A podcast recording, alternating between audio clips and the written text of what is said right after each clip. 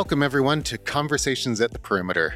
Lauren and I are thrilled that our guest is Katie Mack, who is known as Astro Katie to her hundreds of thousands of followers on Twitter. Katie is a professor of physics and, of course, a well known science communicator. And in June, she's going to join us here at the Perimeter Institute for Theoretical Physics as the Hawking Chair in Cosmology and Science Communication. As you'll hear, it's pretty amazing that she holds the Hawking Chair because her whole exploration into science started in childhood when she picked up Stephen Hawking's Brief History of Time. Yeah, and she had some pretty interesting interactions with him throughout her career, as she tells us. And she also tells us about her book, The End of Everything Astrophysically speaking, which I have to say, this conversation is the most enjoyable talk I've ever had about the end of the universe. I agree. Let's step inside the perimeter. Katie Mack, thank you for joining us. Thank you for having me. It's uh, it's great to have you here. Tell us why you're here now and mm-hmm. why you're going to be here again soon. Right now, I'm officially a visiting fellow but I'm coming to join the Perimeter Institute on a full time basis starting Yay. in June. We're very happy about that. Thank you. Yes, I'm very excited about it as well. So I've been I've been here to I've been having a bunch of meetings with people and sort of sorting out details of, of the role. But uh, yeah, it's gonna be it's gonna be great. And what is this full time role gonna look like here at Perimeter? It's called the Hawking Chair in Cosmology and Science Communication, and it's a position that is going to be joint between cosmology research, uh, carrying on my research program, and doing public engagement work and communication and working with the amazing outreach team uh, here at Perimeter to bring physics to the public. You know, we're sitting here in the Stephen Hawking Center at Perimeter yes. Institute. You're going to be the Hawking Chair. What's it like to have a position that's named after someone that you've not only sort of looked up to, yeah, I almost said yeah. idolized, but also you've worked with? Can you tell us about the what it means for you to have this. Yeah, title? yeah. No, it's uh, you know, Stephen Hawking was the first person I ever knew of who was called a cosmologist. Right when I was uh, when I was a little kid, I read A Brief History of Time, and I was just amazed at all these ideas about the Big Bang and black holes and space time and all of that. And so, you know, I looked at at Stephen Hawking, and it's a, his job was called cosmologist. I was like, okay, I'm going to be a cosmologist. That's what I want to do. What, what, age is this? Where you decided? I, I think I was probably ten. was pretty and here young. You are a cosmologist, and I am a cosmologist. Hmm. and uh, yeah, and I've I've encountered Stephen Hawking a couple of times uh, in my career. Uh, when I, the first time I met him, I was like 14 years old. He gave a talk at Caltech. Before I was even an undergrad there, I went because um, I lived in uh, Southern California, and so I went uh, and, watched his, his talk, and um, afterward did a little fangirl moment. You know, said hi to him and said I was admirer of his work, and he said thank you very much, which was very exciting for me. But then uh, when I was in grad school, I spent a year at Cambridge University.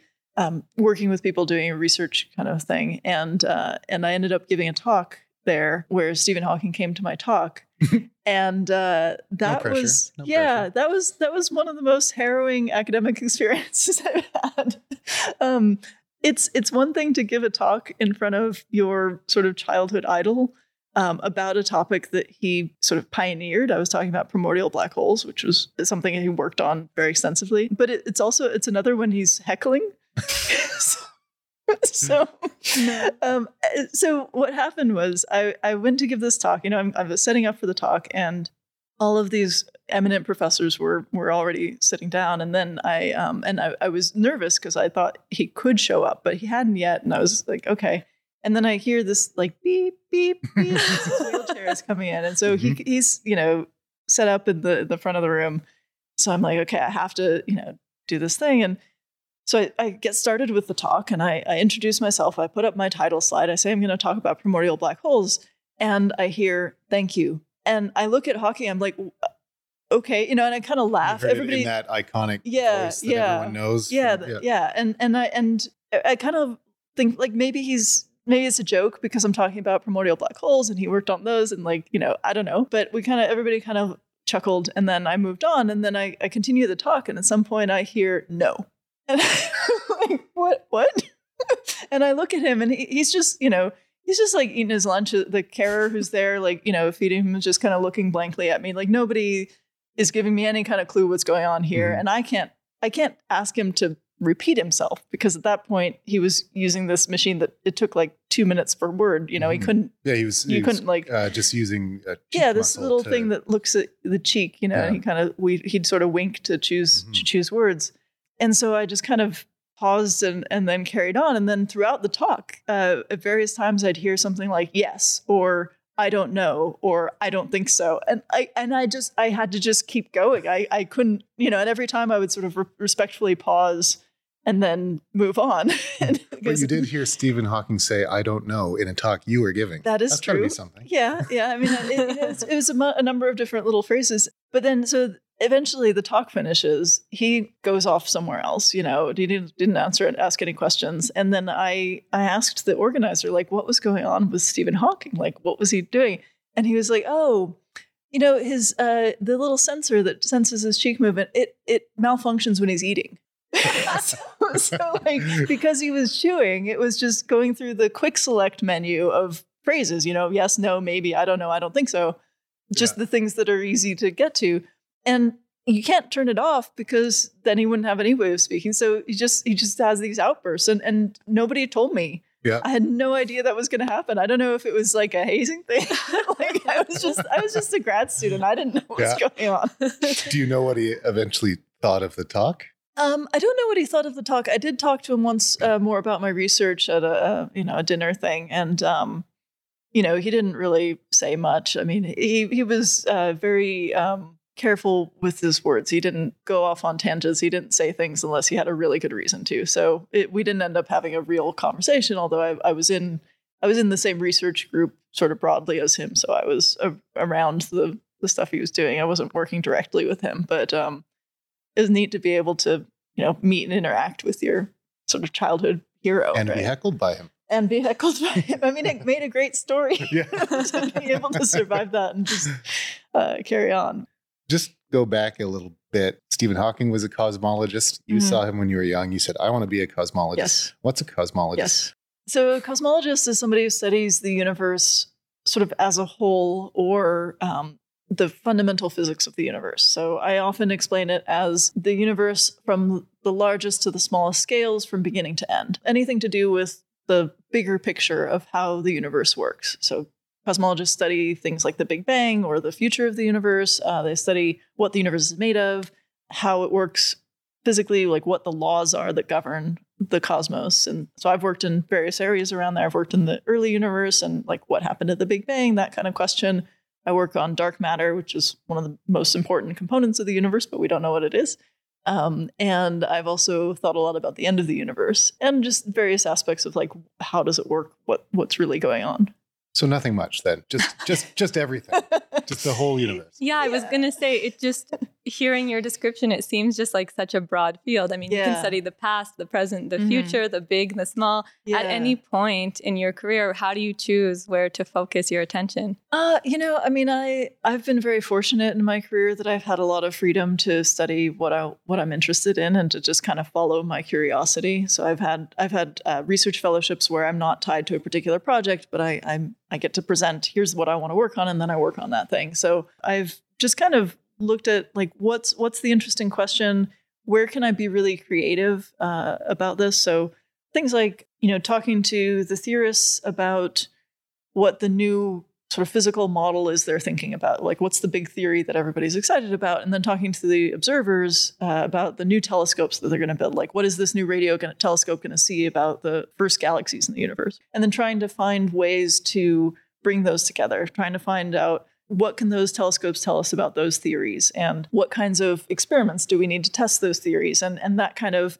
intermediate stage where you get to you get to learn about every aspect of these questions and try and find new creative ways to bring them together. So that's kind of the area I like to work in, but in terms of topic it's anything from black holes to early galaxies to cosmic strings to dark matter to you know uh, microscopic black holes that might have started in the early universe all kinds of stuff like that because there's there's some interesting creative way i can approach the question what's the interesting problem you're grappling with now and what's your creative approach to it? I'm particularly interested in dark matter. Uh, so we know that most of the matter in the universe, most of the stuff that has mass in the universe is totally invisible. We can't see it with ordinary light. Uh, it doesn't seem to reflect or emit, emit light uh, or absorb light. So it's hard to look at directly, but we can see that it's there based on how it affects things that are lit up in the universe, stars and galaxies. Is dark matter Probably. everywhere? Yes. Okay. Yes. Uh, so there probably is It's dark not just matter far in this away room. in space. no, It's no. There's like um like about a third of a proton mass per cubic centimeter is roughly how much dark matter is is around here, and it's passing right through us. That's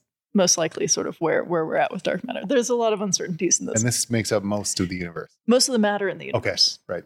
When I get to most of the universe, we have to talk about dark energy. It's a totally different thing. but most of the matter, yes. But yeah, so we're pretty sure dark matter is there. It seems to be important to the functioning of matter in the universe, to the growth of galaxies, to the formation of structure on the largest scales. But we don't know what it is. And there's a hope that maybe, maybe if dark matter particles, if they really are particles, probably they are, if dark matter particles collide in just the right way, they might annihilate with them with each other and create regular particles like um, you know things like positrons and electrons and or quark pairs or something like that. And if that's the case, then regions of really dense dark matter should glow with high energy particles that we can see, just to some tiny degree. A lot of people have followed that possibility and, and looked for evidence of dark matter annihilating in the center of the galaxy or in small galaxies nearby or, or various places like that. One thing that I've been interested in recently is what if that does happen?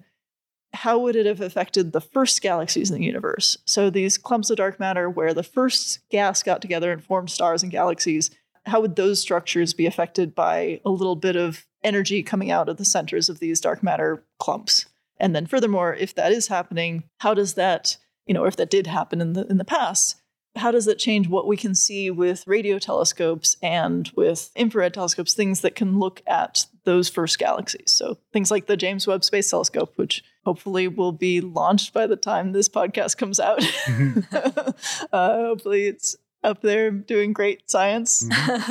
now I'm getting nervous about it. Anyway, um, that telescope and other space telescopes uh, designed to look for the very first galaxies, they might see something different if dark matter is annihilating in those first galaxies or if it's not. When our telescopes look out really, really far, they're Yeah. looking at things the way they were. Was Yeah. dark matter around at the very beginning? Has it been around forever? Yeah, I mean, as far as we can tell, dark matter was part of the sort of primordial soup of the very, very early universe, and um, it was crucial to building up the first matter structures in the universe, the first galaxies, the first stars. You know, it helped bring all that gas together and, and to allow it to form those first stars and galaxies. And we have some idea of, of kind of how that worked. We have, you know, we have reasonably good idea of the fact that like if dark matter were not there, then the gas that makes up our own galaxy, the Milky Way, would not have been able to come together enough to form the Milky Way as we see it today. Um, so it, it's been a factor in the in the evolution of structure since the beginning. Whether or not it's been injecting high energy particles and photons, uh, you know, energy into these clumps, uh, we don't know. And so that's that's what I'm trying to figure out, trying to model like what that would look like, you know, how it would affect those first stars and galaxies, what you would see with space telescopes, what you see with radio telescopes that can sort of probe the the neutral hydrogen that formed the first stars and galaxies at very very early times. And it, it is great, as you say. You know, these telescopes are time machines. You can look at the past. Uh, you can see directly things that happened in the first billion years of the universe. You know, we're at 13.8 billion years now. We can see galaxies that, that were before half a billion years, like Amazing. just very, very early in the universe. And of course, we can see the background light from the Big Bang itself, the cosmic microwave background. And, and we get clues about dark matter from all of that. And hopefully, we'll get some clues as to whether or not it does this annihilation thing when we start to be able to look at those first galaxies more directly. I'm curious, like what specifically you're looking for with those telescopes. What is that evidence that helps you be more sure that dark matter played a role at different stages of the universe? So, in terms of how it affects, like, just played a role gravitationally, how it brought matter together, the way you learn that is from modeling the gravitational growth of structure. So, you do computer models to simulate matter coming together, and you see what happens if that that matter coming together has pressure and like acts like gas where it can kind of puff up again or if it's dark matter where it, it just has gravity and doesn't have pressure it doesn't puff up when you like if you if you let dark matter sort of fall toward itself it's not going to bounce off and it's not going to like kind of heat up the way that gas if it falls together it kind of gets puffy. So you have different dynamics about around how things grow through gravity if it's dark matter or if it's regular matter. And so computer modeling is a big part of figuring out how dark matter affected the gravitational sort of development of, of these structures. In terms of how, how we'll know if it's annihilating or not, that's a different question. And that's that's also something where you have to do computer modeling to see where that energy goes within that dark matter structure, you know, where it goes when it goes into the gas and how that changes the physics of that gas and how it changes like maybe what it does is it blows out all the gas in the smallest little clumps of dark matter and so you can only form galaxies in larger clumps of dark matter and that would be something you would be able to tell the difference in a, in a uh, sort of large survey with telescopes you've mentioned that you look into the beginnings of the universe mm-hmm. and the ends of the universe yeah. hasn't happened yet is looking at one imperative for understanding the other i think that that what we really want is a big picture of the whole evolution of the universe and the structure of the universe. And so the beginning is part of that question. You know, how did the universe begin? How but, did it begin? Tell well, well, we're, kind of still working yeah, on that. Yeah. Um, but yeah, the beginning of the universe is one part of that question, and the end of the universe is another part. And if you if you have a theory for the beginning of the universe, it generally has an implication for for the end as well. And if you have a theory for the end, maybe it'll lead to a new beginning. There are some mm-hmm. theories that have a sort of cycling uh, universe. So they are kind of parts of the same question because they're both asking about this kind of big picture question of what is the nature of the universe? Is it embedded in some larger you know, multiverse, or is there some part of the universe that's so far away from us it's not observable to us? And how does that affect the evolution of the universe? And if you really understand the beginning, you know if it if it's if that beginning is the result of the end of a previous universe, mm-hmm. for example. So there there are ways that these things are connected. But also, you know, we we learn a lot about what the universe is made of by looking at the beginning of the universe, by looking at things like the cosmic microwave background, which is the light from the Big Bang itself, really. But it's also something that we can study carefully to learn about the components of the universe because it encodes a lot of really important information. But if we know what the universe is made of completely, then that also helps us to extrapolate into the future of, you know, how those things will evolve in time. So for example, dark energy is some mysterious stuff that's making the universe expand faster all the time. And we don't know what dark energy is. But if we can understand the early universe and what, what was present in the early universe and how all the pieces fit together then and how it's evolved over time, then we can extrapolate into the future what dark energy will do and how it may or may not destroy the universe in the mm-hmm. future. Mm-hmm. And what pieces are needed, do you think, to help understand what dark energy really is? Well, dark energy is tough because, as far as we can tell, all it does is make the universe expand faster. It doesn't seem to interact with anything else in any other way. It stretches space, and that's it. so, all you can really study with dark energy, as, as we understand it, is you can study the evolution of the expansion of the universe, how it's changed over time in, expansion rate and so on. And you can study the evolution, the sort of growth of structure in the universe. So how galaxy clusters come together. And you can do that by looking at, at the past and seeing, you know, watching kind of that that growth happen. And that's kind of it. Like there there are some theories about dark energy that involve things that could interact with experiments. And so people are really hoping to find some connection with an experiment with dark energy, but it might just be a sort of aspect of the universe that there's a sort of some number that that designates how this expansion works and and it's just part of how you know it's just written into the equations of of gravity uh, that's called the cosmological constant. It's just it's just an aspect of the universe. It's got this sort of stretchiness in it, and it's also a challenge to understand like why that number, why mm-hmm. why does that term exist? We know we don't know. So from hearing what you're describing about your work, it just seems like you're almost trying to put together a lot of pieces of the puzzle to talk about how we can go from the beginning mm-hmm. to the end and everything in between. Yeah. From your perspective, what are the most interesting chapters of that story?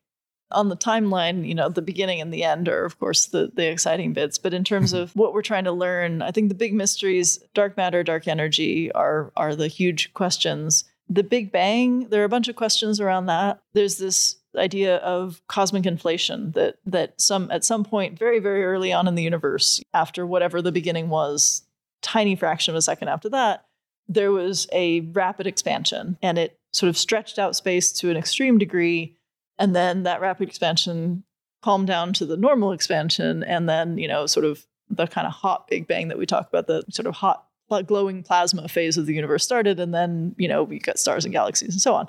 We don't know if cosmic inflation happened or not. There's good reasons to believe it probably did, but there are also theories that are out there that involve not cosmic inflation, so something else that that sort of set up the conditions for that hot Big Bang. We don't know where to go with that right now, and and there's it's it's difficult to study. You know, it's difficult to get strong evidence either way, and we Will don't. newer telescopes help with that? Are we are we still getting further and further? uh, Well, new ways to observe the cosmic microwave background can help with that. What we're looking for there is by by looking at the um, details of the light from the cosmic microwave background, this this uh, first light in the universe, we might be able to see signs of gravitational waves in the very very early universe. So this is sort of waves of space time stretching. If we can see evidence of those, then that can give us a clue that yes, inflation really did happen. Mhm. And back in 2014, we thought we did see that with an experiment called BICEP 2. Turned out we were fooled by cosmic dust. So we didn't see that. and um, there are experiments going on now, observations with new telescopes, hoping to uh, to actually see signature, and that would give us a big hint. And there are other sort of indirect things that might tell us something about inflation, but it's hard because uh, there's you know it's uh, it's a process that doesn't leave a lot of clues necessarily, and so uh, there are there are a number of things that are very consistent with inflation having happened, but those the, you know those observations are also also consistent with a few other theories that involve different evolutions in the very early universe that led to this hot Big Bang phase. You wrote a book Yes. a year or two ago with the very uplifting title, "The End of Everything." The and end it was of about everything. the end of everything, the end of um, everything, astrophysically speaking. astrophysically speaking. Yes. Thank you for clarifying, because it would have been even more terrifying had you not. um, why did you write a book about the end of everything? yes. And okay. uh, can you tell us what are some of the ways that everything might end astrophysically? right, right. So um, I think the the reason I wrote about the end of the universe as opposed to say the beginning. Well, for one thing, there were already lots of books about the beginning of the universe, and I didn't think that I needed to write another book about the beginning of the universe. But also in my various studies in cosmology, I've frequently come across papers or, or talks that are about different ways the universe might end, and I, I'm always just fascinated by that question. And I notice that when I give public talks, the audience gets really excited about the question of the end. And, and i realize that it's just not out there in the public consciousness enough. Like how is how do we think the universe is going to end? What are the possibilities? And it seems like a fun opportunity to to dig down on those and present like what we really know about the future of the universe now. What are the different possibilities? How are we distinguishing between them? And like what's all the physics that sort of comes into all that? So mm-hmm. i it was really fun because i was able to bring in all of my favorite cosmology fun facts and and little bits of interesting physics along the way while also talking about this sort of big scary destruction and so i probably shouldn't laugh at the destruction of the universe but it, but it, it's, it's going to hard happen way I down mean, the road, right? yeah, I mean, it's it's not it's not an immediate fear, and and yet it's so overwhelmingly huge that you kind of have to laugh because like, what else are you gonna do? Like the the whole universe is gonna be destroyed. Like, okay, and, and, and if I'm if I'm right, one of your scenario that's not your scenarios. You're not you're not the orchestrator of the end of the universe, but True. a chronicler of it. Uh, it could happen right now, right? Technically, yeah, yeah. Okay. So, so technically, one of the scenarios called vacuum decay is something that would be triggered by a quantum event that is unpredictable, and you wouldn't know that it happened. In principle, that could happen anytime, anywhere. In practice, like based on what we think we understand, the the timeline for that actually to occur is like 10 to the power of 100 years from now Hmm. you know something like that like we don't know because it's a hard calculation and there's still a lot we're trying to figure out I mean, we don't even know if the theory that suggests the possibility of vacuum decay is valid, right? It's the standard model of particle physics, which is this theory of particle physics that we're, you know, we've validated with experiment, but we know has some holes in it. Mhm. And there's things that that aren't explained by it. You know, maybe vacuum decay will happen. Maybe it'll happen in five minutes. Probably not. You know, and I it's assume something. you you have to tell a lot of people. Probably not. Yeah, I mean, you know, I, have, I do every time I talk about vacuum decay, I have to be really, really careful to say, please do not worry about this because people do worry about this because Mhm. some people get very anxious about the idea of the universe suddenly ending, which uh, on some level I can understand. But like, you wouldn't even notice it if it happened because it would happen so quickly, And it happens to Um, everybody at once. and it happens to everyone at once, Yeah. and or like in a uh, sort of bubble of doom that expands expands the speed of light, and so it doesn't matter. Like you can't Bubble Anyway. of doom. Yeah, what is that? the What speed is a light? bubble of doom? yeah so so when when the quantum event occurs in one spot it creates a bubble of a new kind of space called a true vacuum and that that bubble ex- expands at about the speed of light and therefore like you can't see it coming and it just destroys everything immediately when it hits it but anyway the point is Don't worry. the point is don't worry because you know, nothing you can do about it you wouldn't see it coming nothing would be left you wouldn't notice it and it's all as i said based on these these ideas about the standard model of particle physics that where we we know that there are missing pieces to that theory. And so we don't know which pieces may or may not come into play in real possibility of vacuum decay. And there are much more immediate things that we should worry about that are not like you know a tiny infinitesimally small chance of happening in like 100 billion years right Yeah. so don't Is worry about more, Is there a more likely scenario that people billions of years from now should worry about? I think the most likely scenario, as far as what we know about the universe now, is something called the heat death, which is where the universe basically kind of fizzles out. Like, so we know the universe is currently expanding. Uh, we know it's accelerating in its expansion, and what's happening is really that galaxies are getting farther apart from each other.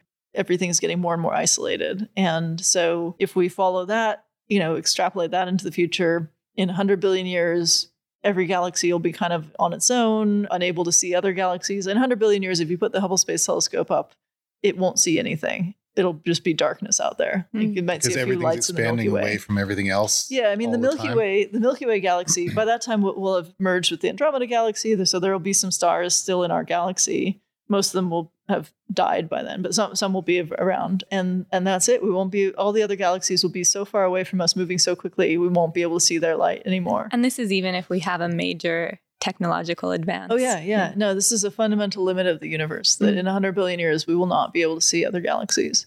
Um, Is it like how now we can only see so far until we can't see any further? The, Mm-hmm. Yeah. the observable universe ends, Yeah. and then whatever is past that.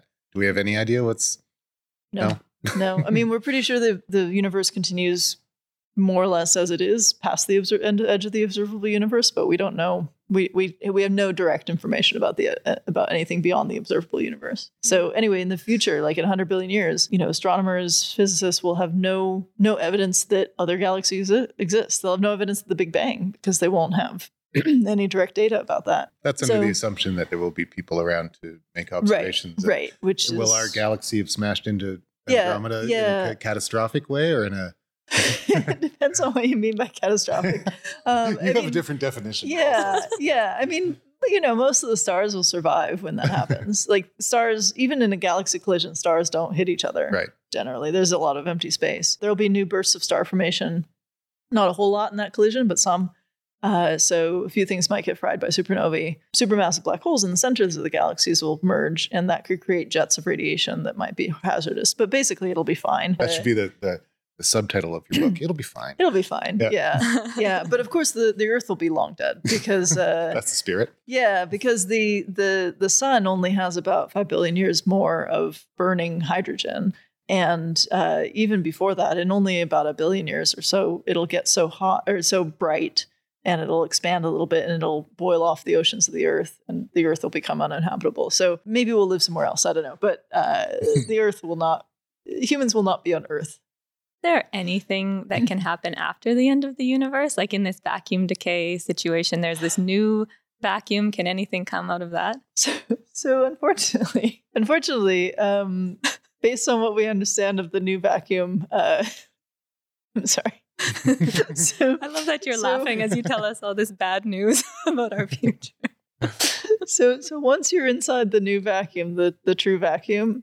So first of all, your your atoms like dissociate because you have new new laws of physics in there, and and you don't have like electromagnetism anymore. That's bad, but also it turns out turns out there's a calculation in 1980 suggesting that the the new vacuum is gravitationally unstable. Once you're inside and you've been dissociated, you also collapse into a black hole. Oh, So Mhm. sorry.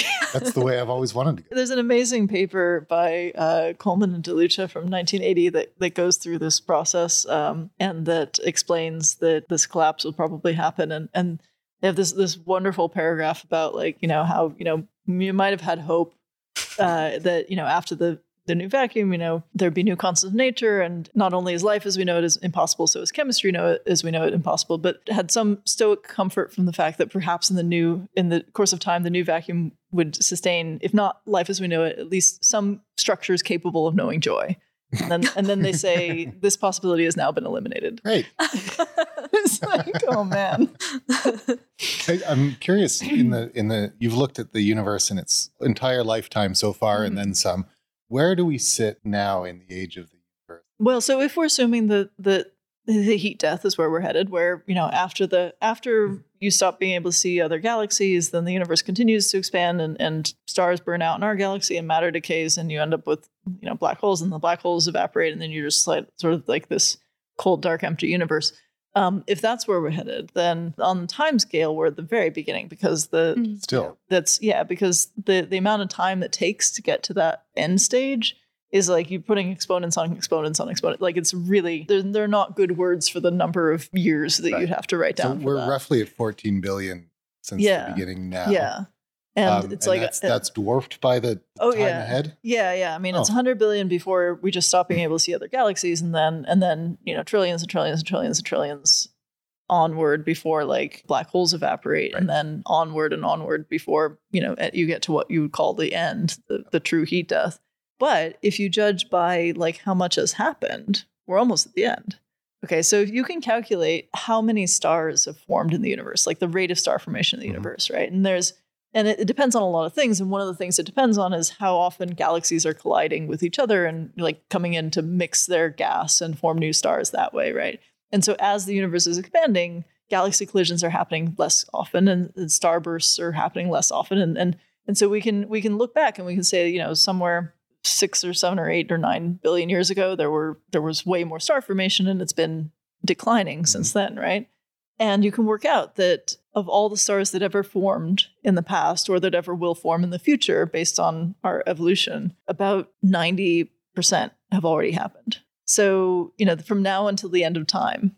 Does the universe just- just, get kind of more boring and spread out? Oh, great. Yeah, and just the last five or 10% of stars are going to form, but all the others have already been born and are either burning or died. So, in that sense, we're almost at the end. So, I don't know. I mean, it depends on whether you You want still seem so optimistic. Yeah, I mean, it depends on whether you want to think about, you know, how much time you have or how much is going to happen. But these are time scales that boggle Right. anyone's. Yeah. What's the term? Vertigo. Uh, cosmic. Cos- Cosmic vertigo. cosmic vertigo. Yeah. When your mind reels at the, the Yeah. scales and the time scale of the size. Yeah, I mean it's it's you can't really I mean I don't know, maybe some people can, but I can't really hold those numbers in my head in any meaningful Mhm. way. I mean, this is why you use scientific notation for everything, you know, 10 to the 10 to the 11 years or like that kind of those kinds of numbers because you have you have to try and think sort of in factor in, you know, powers of 10 or you just get you just it's meaningless. I mean, even uh, conceptually I know that a billion is a thousand times as much as a million. But in my head, it's like it's about twice as much, right? Like, no, it's not. You Billionaires know? are much richer than yes, millionaires. yeah, like at, to an absurd degree. Yes. But it, but I, you know, my my own sort of conception is like, oh, so there's a million and then there's a billion, and it's like Mhm. it's about twice. But no, no, and so like I'm glad I to hear still you have do that to, too. yeah. So I still have to remind myself that these are you, you when you're thinking in trying to think in a logarithmic scale Mhm. you know you, you're not really conceptualizing it you you just have to kind of trust the numbers and try and sort of fake the intuition i mean again maybe some people can can hold those numbers in their Mhm. head but i, I really can't And talking about these different scenarios where the universe might end, would you be able to put any odds on what percentage you would say it's going to be this heat death versus something else? i'd put bigger you know pretty good odds on the heat death I th- i'd say i don't know maybe like 80% or something like that Mm-hmm. Um, there are other possibilities. So we don't know what dark energy is. And the idea of the heat death depends on dark energy being a cosmological constant, uh, where it's just a property of the universe. It has this stretchiness built in. It's just that's a thing that, that the universe does. Dark energy could be something that's dynamic, that changes with time, that's a, a sort of field in the universe that, that has a behavior and if that's the case, then it could do anything, right? It could it could get more powerful over time, and and that would lead to something we call the Big Rip, mm. where you know not only are galaxies isolated from each other, they're also torn apart from the inside, and and then stars are destroyed in atoms and you know nuclei, and you just tear apart the whole universe. So violent. Yeah, yeah. So that and that that one's unlikely for some reason. I mean, there's theoretical reasons to to not favor that idea, but it, the data can't rule it out just yet. And then there's the big crunch, which is something that they used to think in the 60s would was most likely, where in the big crunch, the expansion of the universe stops and reverses and everything kind of comes back together. We don't think that's likely now because the expansion is accelerating. But if dark energy is something that can change and turn around, it could collapse the universe again. Mm-hmm. Because we don't know what dark energy is, we don't know which of those possibilities might happen. And then there's cyclic models, you know, models where the universe ends one way or another and then starts again. And we don't know if those might have happened. And there there are some reasons to believe that there are sort of advantages to those models versus like an inflationary early universe because you can set up the initial conditions of the universe differently if you have a previous cycle to draw from. So the the cyclic models could give you something else and those could end with something like a heat death or something like a big crunch depending on what's governing that cycle. There are other possibilities, but I, I would, you know, if I had to bet on it and if I thought that it would ever, you know, I'd actually ever see the result of that wager, then I would probably put it on the heat death. a lot of people may know you um, not so well as Katie Mack, and even better as Astro Katie. Right. How how and when did Astro Katie become a thing on Twitter, and um, how did it, it? It's now I don't know how many yeah. followers you have, but uh, a lot, astronomical yeah. numbers. Yeah, I think it's around 400,000 or something now. I don't know. Um, and that's just when we record, not when yeah. we're airing this. that's true. yeah, who knows? um, maybe they'll all wander off. Um, it's. Oh, I uh, meant it would grow. Not. Yeah, no, I know. Um, but you never know. You always wonder. Um, like dark energy, you don't know which yeah, way it'll go. Might turn around. yeah. Yeah, so I started on Twitter when I was in grad school, and I chose chose the name Astro Katie just as like something I wanted to throw in, you know, astronomy you know, in my name. I don't know. It just seemed like a reasonable choice. I started it just as a way of kind of like Twitter was new. I wanted to see what people were doing. And then when I was a, a postdoc, I saw one of my colleagues was using Twitter to talk about physics, to talk about astronomy. And I thought that was a really interesting way to do things. And he would do things like he would live tweet a conference and a little like one tweet per talk or something about what was going on in conference. And I thought that was a cool idea. And um, at some point, you know, I was visiting. He was based at Oxford. Uh, his name was Phil Marshall. He was based at Oxford at the time, and he. I was at Oxford to get to uh, attend a conference, and he was also at Oxford, but he couldn't make it to the meeting. He was like, "Oh, can you live tweet this for me?" And I'm like, "Okay." So I live tweet the talks, and uh, he he got a bunch of follow- his followers to, you know, he retweeted my mm-hmm. stuff to a bunch of his followers. So it started there. So it started really just talking to other physicists and astronomers and a few uh, non scientists who just enjoy following physicists and astronomers. And then it just kind of snowballed, you know, like I would tweet more and get more followers through retweets and stuff. And then I just, you know, and it compounds. And there were a few times when I would tweet something that would go kind of viral and then that would give me a huge chunk of new followers. But can it's Can you been, think of the first time you had like a, where at Astro Katie had like a viral the the biggest one was when uh, I was I was tweeting about climate change and a uh, somebody who doesn't believe in climate change replied to my tweet saying, "Oh, this is a big scam. It's a hoax. You know, you should go learn some science." Oops. And and I said, "Well, you know, I don't know, man. I already went and got a PhD in astrophysics. I feel like more than that would be overkill." And and it was just like, you know, I was just like amusing myself by mm-hmm. replying to this guy. I didn't think any anybody would see it. I wasn't trying to make a big thing. I wasn't quote tweeting him and or whatever. It was just a nothing reply, but people saw it and started sharing it and started retweeting it and you know talking about like oh this is a smackdown or what like i just i did i just wanted like i just was just wanted to answer a guy yeah i just dumb. i was just kind of amused you know making a little joke to myself anyway and it just got super viral and i went from 40,000 followers to 80,000 in like a week and then a bunch of like minor internet celebrities started following me and then and then jk rowling tweeted a screenshot of it um, on her feed, and that got a bunch of followers. And then like it just it just kind of became this thing. And um, it seems like you, you've rolled with it though, because it's it's it's an outlet for you to share science. Yeah, and- it's been it's been great. You know, like I I really like Twitter because I, I, don't I don't talk just about science. I mean, I talk a lot about science on Twitter, but I also talk about what's going on in the world, and I make jokes about random things and share funny images or whatever. Mm-hmm. But it's a way for me to both talk about science and get immediate feedback on that, you know, like Mm. have conversations, answer questions, that's really valuable as a science communicator to see what people are interested in, see what people are confused about, see how different metaphors work and stuff like that.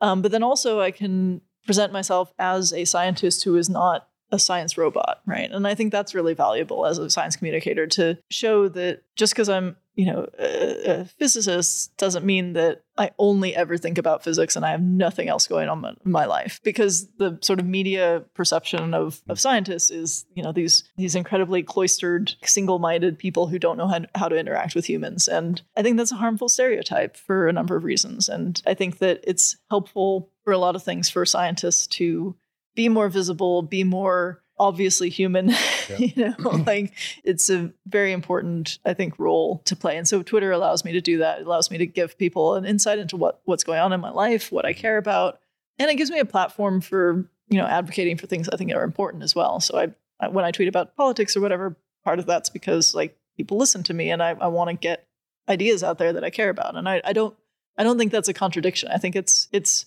sort of intentional oversharing in terms of like I want people to see me as a human with lots of different facets, not just representing physics, you know. Right. Well, one of the previous times you and I hung out was at Space Camp at- Mm. in uh, Huntsville, Alabama. Yeah, And yeah. that was at a conference full of science communicators who are doing it through social media, Mhm. through YouTube, Mhm. really creative ways. Like Yeah. when when you started to get momentum on Twitter yeah. and got connected to all these other science communicators, was Yeah. that sort of the impetus for oh, I want to do this, or had you always thought I want to communicate this science? I think what it, the way I got started into communicating science in general is just that I get really excited about things and I want to share that excitement and, and I think it's just it's just an abundance of enthusiasm that causes me to to want to tell everybody about like oh this amazing thing I learned about how orbits work or whatever. Mhm. And also I've done a lot of writing, you know. So I've I've always been somebody who's done a ton of writing when I was, you know, little I used to write stories and letters and poems and stuff like that and then and then I I got into science writing uh, as a freelancer through grad school and postdoc years uh, writing articles for newspapers and magazines.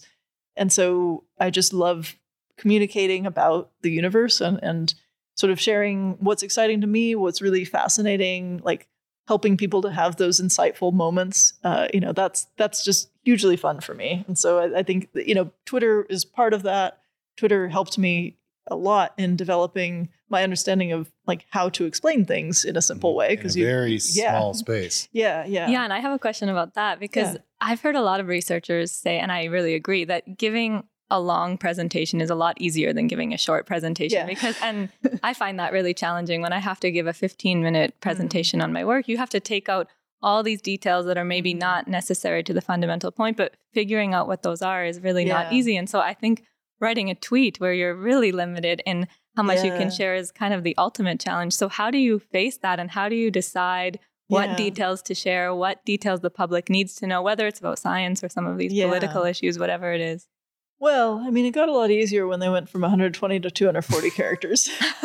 so that's that's one thing. It's also possible now on Twitter to do long threads, and so that also takes away some of the pressure. But mostly, it's about trying to like it's hard. I mean, I don't think there's like a, a quick, easy method. Like, but you have to you have to think about like the wording. So it's, it helps to be really good with sort of a mental thesaurus to to be able to choose really compact words mm. to express the same idea but then also you want to give a, a mental picture. Maybe that's through an analogy or, or maybe it's through you know helping someone to visualize something. Uh, you want to give someone like something to connect to personally one way or another. And how to do that like it just depends on what you're talking about but yeah it's super hard. And even longer form stuff i mean i i used to write for cosmos magazine which is a, a, a magazine in australia a science magazine kind of like discover in the us or something and I had a column with them, and I, it was like 700 or 800 words, and I'd write every couple of months. And I could write about whatever I wanted. One, one point, I decided I wanted to write about uh, Noether's theorem, which is this idea that uh, there's a connection between conserved quantities and symmetries of nature. And explaining what those two things mean is incredibly difficult. and and I, I won't try and go through it now because it, it's actually really hard but this is a, an idea that's really really fundamental in physics like the idea of symmetries in general the idea of you know if you change something about an equation what what is it that changes about the physics or doesn't and how is that important? And you know does does the experiment work the same forward or backward in time? Does it you know is there rotational symmetry? Like all these kinds of things are just super fundamental to how physics works and so i wanted to explain that. It took me like 2 months to to get that into 700 words in a way that was understandable by somebody who has no physics background. Some of those concepts are super super hard to explain simply and it's just a matter of like practicing and and sometimes you do need extra words. Like I, I couldn't compress Noether's theorem into a tweet in any way that would be you know giving meaningful information. But it's a really fun challenge. Like i really enjoy it's like putting together a puzzle or or you know I, I enjoy that that challenge of trying to trying to find a way to explain something that that gets the idea across simply and accessibly without being wrong because it's very easy to mm-hmm. to give like a, a bad answer that's short.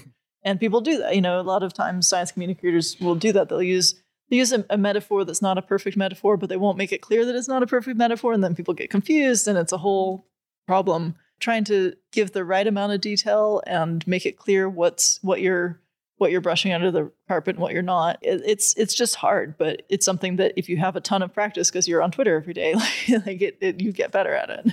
Science communication and outreach is going to be part of what you're doing here oh, at yeah, Perimeter. Yeah. Can you tell us why you wanted to uh, take on this role? I've been very fortunate um, in my career to have opportunities to do both research and public engagement in, in various ways. As a postdoc, it was a little bit harder because my I was really just being evaluated on my research, and the outreach was sort of my nights and weekends job. But when I started at NC State, where I'm where I'm currently a professor in the in the physics department, that job was explicitly written as a job for a public scientist, somebody who does science and also interfaces with the public one way or another. And there's a whole group of us, the public science cluster, people who are connecting with the public in different ways through either their research or, you know, disseminating their work in some way. Going into that job, I was explicitly given the freedom to do public engagement as part of my like tenure package and all of that. Like it wasn't going to be a detriment to my advancement in the job and they gave me some extra time by reducing the teaching that I was doing. Mm-hmm. That's been hugely helpful. And that's, you know, that allowed me to write a book before tenure, which is something that most people do not attempt to do um, if, they're, if they're in the physical sciences. When I started talking with Perimeter about about this job here, I already knew how that balance could work well. Mm. I really wanted to find a way to continue these two things that I'm really passionate about doing my research, trying to actually contribute to discoveries and the and the development of, of the field, and also sharing everything with the world, you know, and, and sharing my enthusiasm and, and helping people to understand physics.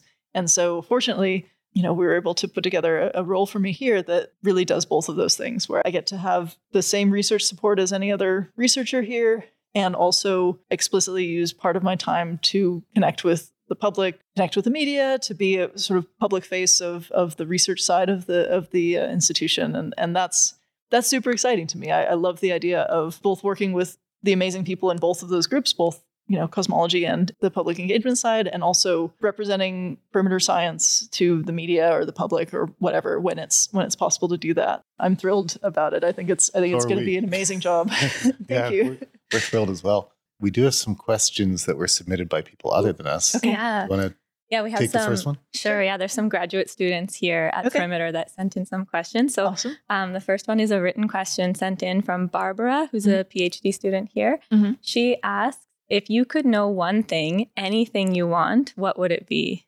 I would want to know how the universe began. If inflation really happened, if there was ever a singularity, you know, how that came about.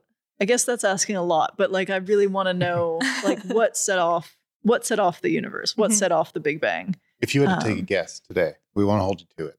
If I had to take a guess, oh was there gosh. a universe before the Big Bang? I don't know. That's okay. Um, it's an unfair question. I, I know it requires a lot of research and math, but yeah. I thought I'd just ask you. I don't know. I mean, I guess there's. I think I like the idea that the universe came from nothing and there was some kind of singularity and then the inflation period and then the hot big bang and i mean i, I kind of aesthetically i kind of like that idea i don't know i can't I can't support that on on physics grounds because uh, we we just don't have that much information about that. But it's a neat idea. I don't know. I don't know. It's a good question. But but anyway, I want to know. That's what I want to know. That's my like. It'd be great to know what dark matter is. I think we'll figure that out. We may never know what the first moment was. And our next question is from Anna, who's a student in our PSI master's program. I think you met with I've her. met Anna, actually. yeah. yeah. Has the process of communicating science and the scientific method to the public changed the way you actually do your own research? I think it definitely has changed what I work on to some degree. I, I mentioned that a lot of what I do is I talk to the theorists, I find out what they're excited about, I talk to the observers, I find out what they're excited about, and I try and make connections. And there have definitely been times when, because I was excited about something to share it with the public or like give a talk on it or something like that, I learned more about a topic and then used that information in my research. Mm. So there's definitely been times like as somebody who's really trying to do big picture science, like really trying to like cosmology in general, you have to you have to know a lot of things about a lot of different topics. And then the area I work in, it's helpful to have that big picture help helpful to know what a lot of different people are doing and, and what the big exciting things are. It's an area where talking to the public a lot is good because it, it really forces you to read more broadly and to um, talk to more people and get that that big picture. And so certainly the public engagement has changed what I work on to some degree, just by giving me sort of more tools, more information. In terms of how it's if it's changed how I work, that's hard to say. I think maybe maybe it, it changed it's probably changed like how I write my papers to some degree. It certainly changed how I give talks. I used to give talks with way more words and equations and bullet points, and now it's way more pictures just because when you give a talk to the public audience, you get used to the fact that you can't just put a bunch of words up there because it's, it's, distracting and Mhm. people will try and read while you're talking and you can't communicate well that way. And I realized that actually that also applies to to professional talks, to research talks. Like unless it's unless you're really going through the information on the on the page as you go, people are not gonna like it's just going to distract people. So I, I I use more pictures. I do more explaining. I bring information on more slowly because of the experience I've had with the public, where you know I've just learned a lot more about how people absorb information. Okay, and our last question is from another PhD student Mhm. named Nitika here at Perimeter. She asks, What would you like to share with students who are entering your field of research? I think that as a student and and as a PhD student especially, it can get very lonely and very stressful. Right? There are times when when it's just a hard uh, it's a hard field to be in. I mean, academia in general is just it, it can be sort of mentally, emotionally hard. I think that the the pieces of advice I would give to people who are embar- embarking on something like that would be like look after yourself. Like don't sacrifice your mind and body to the field. Like try and stay healthy as much as you can and and you know get sleep if you can and really look after your your well-being so it doesn't like destroy you so you don't burn out and and you know Have you had to learn that the hard way? Have you pushed Oh, yourself of course, too hard? Of course, yeah. That at times, at times, and then also, you know, you're going to be around a lot of people who are really smart and doing really amazing things, and you know, you can't constantly being com- be comparing Mhm. yourself. Everybody feels levels of inadequacy when getting into physics. That is that is a normal feeling, but also it's important to remind yourself like you really do know stuff and like remain you know try and maintain that sort of enthusiasm and and excitement about the field. I mean, for me, w- one of the ways that I dealt with that when I was going through um, my academic career was to do a lot of public engagement because when I'm around my colleagues, a lot of times it's like, oh, I feel like I'm I'm the stupidest person in the room, like I can't keep up or whatever. Everybody has those feelings, but you know, you you end up you can get caught up in that mindset. But then when you go and talk to a general public audience, like you know so much more about the topic than they do. and so people will come up to you and they'll be like, "Wow, that's amazing! You're really smart." And you're like, "Oh yeah, I know some stuff." and, it, and I mean, I mean, it's really good Imposter for like syndrome is context dependent. yeah, yeah, yeah. so it's really good for keeping up the morale. And the thing about imposter syndrome specifically, so the the idea behind imposter syndrome is you're really not good enough, but you fooled everyone and they're going to find you out someday. I mean, my approach to that is like if you really think that you're an imposter, like just keep doing what you're doing because it's going great. You're doing way better than you ought to be. Like, so just keep doing that. Until you get heckled by Stephen Hawking, just assume yeah, that yeah. you're doing I everything mean, right. I mean, yeah, it's it's obviously going super well, much better than it should be, and and you just you just go with that as long as you can, like milk it. So that's that's that's uh, that's I try and keep that perspective on imposter syndrome. Would you, if you could travel back in time to give Mm. yourself advice, would it be the same advice? I would tell myself those things for sure. Depends on how far back I, I get to travel. Big Bang. Well, initial conditions. There are a lot of things I would yeah. change if I could go back to the Big Bang. I mean, I think you know, I would, I would also try desperately to learn some better time management skills early on because it's really hard to pick those up later. And there, there are a lot of things where, like, I just really wish I had better balanced my time. But I think that's just that's a challenge that exists throughout life for all people. So I don't know, but maybe I would have may, been able to get some habits that would serve me well in the future. I'm not sure. I feel like I, I balance a lot of things and I don't always do a good job of that. And it would be nice to be better at it. One last question for me is Is there anything in particular that you're really excited about scientifically or personally or professionally? Or Scientifically, I'm excited by what these new uh, observational programs are going to show us. So, the space telescopes that are coming up, the Square Kilometer Array, the Radio Telescope Array, that's going to show us a lot about the first stars and galaxies. The Vera Rubin Observatory is going to show us, it's doing a survey that's going to show us like a billion galaxies and a million supernovae, something like that. Like, there are a lot of, we're going to get a ton of data and then Mhm. we're going to have much better maps of the universe than we ever did before. And that's going to be exciting. And gravitational waves are a huge, huge deal. And I'm very excited to see where that goes. I'm not specifically working in gravitational waves myself, but I think that it's just such an exciting area. And we're going to learn so much about the universe. It's just astonishing technology. So I'm very excited about that. And personally, I'm, you know, I'm excited to move to Canada. I'm Mhm. excited to to live here and and you know start this new chapter in my life. Oh. Have you lived in a place with snow before? Yes, I have. not not quite like this, but yes, I, I mean Princeton got snow. Um, I did my grad my uh, grad school there. I've got I've got good boots. I've got a couple of nice coats. I've got scarves and things. I think I'll I think I'll make it. it's a pretty much endless supply of coffee, hot drinks here. So That's true. Well, we're we're so excited that you are going to be joining us at Perimeter very soon, and we're really grateful that you uh, took the time to chat with us. Thank you so much. Yeah, this has been this has been really great, and I'm I'm excited to to become part of the institute. Thanks so much for stepping inside the perimeter. Be sure to subscribe so you don't miss a conversation. We've interviewed a lot of really brilliant scientists whose research spans from the quantum to the cosmos, and we can't wait for you to hear more.